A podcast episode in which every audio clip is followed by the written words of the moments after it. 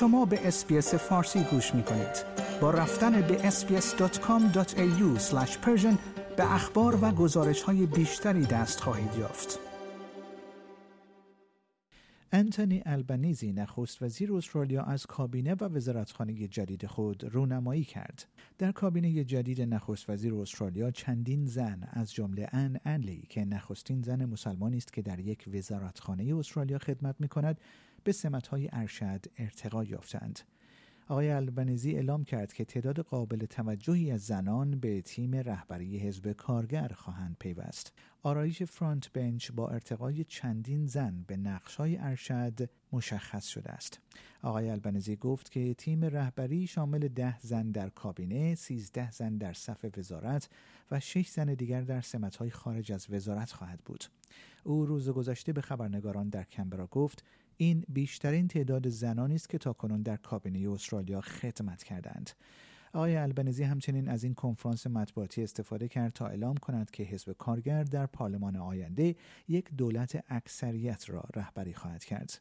او گفت این یک تیم هیجان انگیز است من فکر می کنم این تیمی است که سرشار از استعداد است با افرادی که کاملا متحد به ایجاد تفاوت به عنوان وزیر و دستیار وزیر هستند پنی وونگ به عنوان وزیر امور خارجه و همچنین کلیر اونیل به عنوان وزارت کشور و امنیت سایبری از جمله زنانی هستند که سمتهای ارشد را بر عهده خواهند داشت.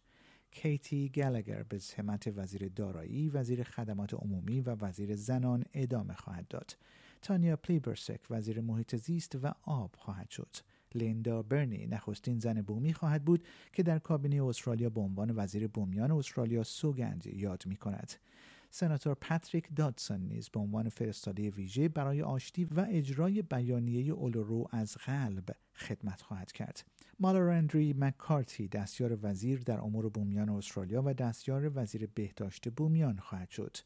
اماندا ریشورت وزیر خدمات اجتماعی خواهد بود در حالی که خانم علی به عنوان وزیر آموزش دوران کودکی و وزیر جوانان انجام وظیفه خواهد کرد.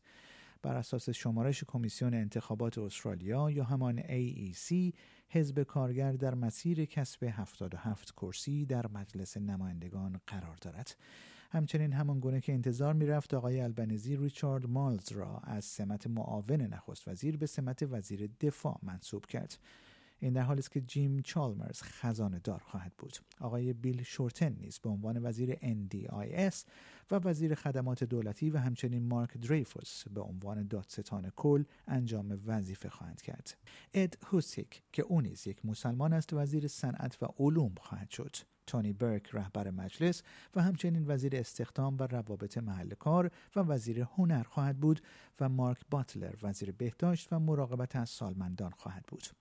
کریس بوئن وزیر تغییرات آب و هوا و انرژی و کاترین کینگ وزیر زیرساختها حمل و نقل و توسعه منطقه‌ای و دولت محلی خواهد بود. برندن اوکانر وزیر مهارت و آموزش و جیسن کلر وزیر آموزش خواهند بود. در وزارت امور خارجه نیز اندرو گیلز وزیر مهاجرت، شهروندی و امور چند فرهنگی خواهد بود.